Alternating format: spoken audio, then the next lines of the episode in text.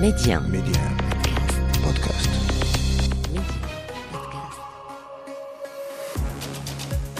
Bonjour, c'est Ali Salahdine, bienvenue dans le podcast Le meilleur de le vestiaire et voilà ce qu'il faut retenir aujourd'hui.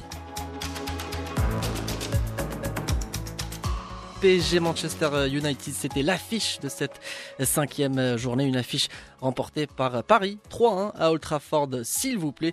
Une victoire aux couleurs du Brésil avec le doublé de Neymar et la réalisation de Marquinhos. Hervé, c'est une victoire qui fait beaucoup de bien aux finalistes de la dernière édition, d'autant plus que Manchester a également eu ses temps forts. Capitale, victoire absolument capitale pour ce Paris Saint-Germain parce qu'une défaite aurait quasiment éliminé hein, donc l'équipe du Paris Saint-Germain et puis surtout qu'on savait le résultat de Leipzig juste avant le match. On savait que Leipzig à la dernière minute s'était imposé contre Basak Seir, ce qui voulait dire que pour Paris, ils étaient au pied du mur. Là, il n'y avait pas d'autre solution que de réussir un coup d'éclat à Manchester.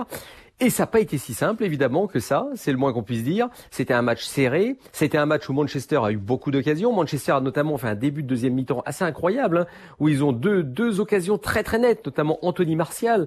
Et puis, et puis le match a tourné en deuxième période. Et Paris Saint-Germain est revenu, redevenu le Paris Saint-Germain qu'on connaît, un Paris Saint-Germain puissant, un Paris Saint-Germain avec des talents techniques devant, une qualité euh, individuelle évidemment supérieure à celle de Manchester, hein, quand je pense à Neymar euh, notamment, hein, qui, a, qui, a, fait un énorme match, un Marquinhos en patron de défense et surtout, j'allais dire en patron d'attaque, hein, comme au Final 8, c'est-à-dire capable de venir mettre le but hein, qu'il avait mis contre l'Atalanta, et ben là pareil, qui met le deuxième but, le but du 2-1, qui change radicalement les choses pour le Paris Saint-Germain, avant le troisième but en fin de match de Neymar. Toujours est-il que Fred expulsé les 20 dernières minutes, Manchester a été vraiment en grosse grosse difficulté. Et là, la grande différence, c'est qu'il y a eu un très bon coaching de Tourelle, qui était lui, alors pour le coup, dans le viseur. Hein, on n'arrêtait pas de dire, si ça saute, lui, il sera le premier à sauter, évidemment, après un mauvais résultat à Manchester. Et ben, il a réussi lui-même à se reprendre, à bien, à bien inspirer son équipe, hein, en changeant carrément de système en deuxième période, en jouant à trois derrière, et en rebasculant vers un côté euh, plus euh, équilibré et d'un seul coup plus offensif de son équipe.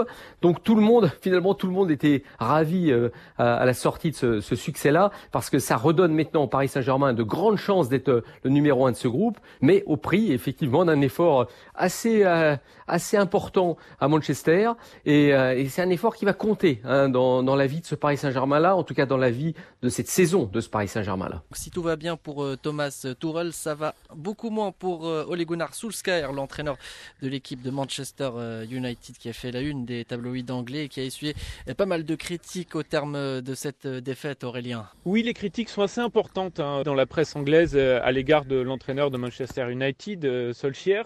Et c'est vrai que vu la physionomie euh, du match euh, qui a opposé euh, les Red Devils au PSG, on peut se dire que Manchester aurait pu très nettement faire mieux.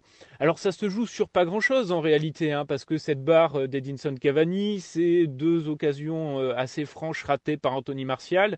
Elles auraient pu aller au fond avec le sauvetage de Marquinhos notamment, et l'histoire aurait probablement été différente et Solskjaer aurait été euh, célébré pour avoir euh, battu deux fois euh, l'équipe finaliste de la dernière Ligue des Champions.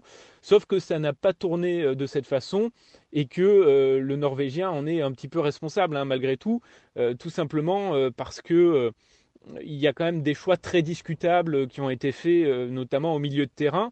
Euh, évidemment, tout le monde se pose la question de pourquoi Fred, le Brésilien, a été, euh, ah, pas l'espagnol, hein, le Brésilien a été maintenu euh, au milieu de terrain alors qu'il avait déjà frôlé le carton rouge en première mi-temps et qu'il a finalement été exclu à la 73e minute. C'est une vraie question parce qu'on avait vu hein, déjà des, gestes d'énervement du joueur. Il était souvent en retard sur le ballon. Il était en difficulté face au milieu parisien.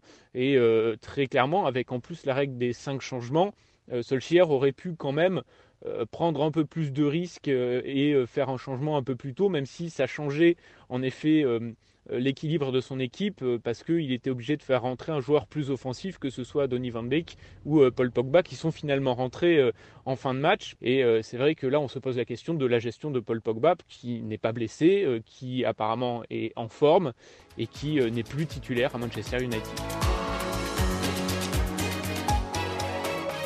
Rendez-vous demain pour un nouvel épisode du Best-of de Le Vestiaire pour ne rien rater du football chez nous et dans le monde. Abonnez-vous à ce podcast pour être les premiers à recevoir les derniers épisodes.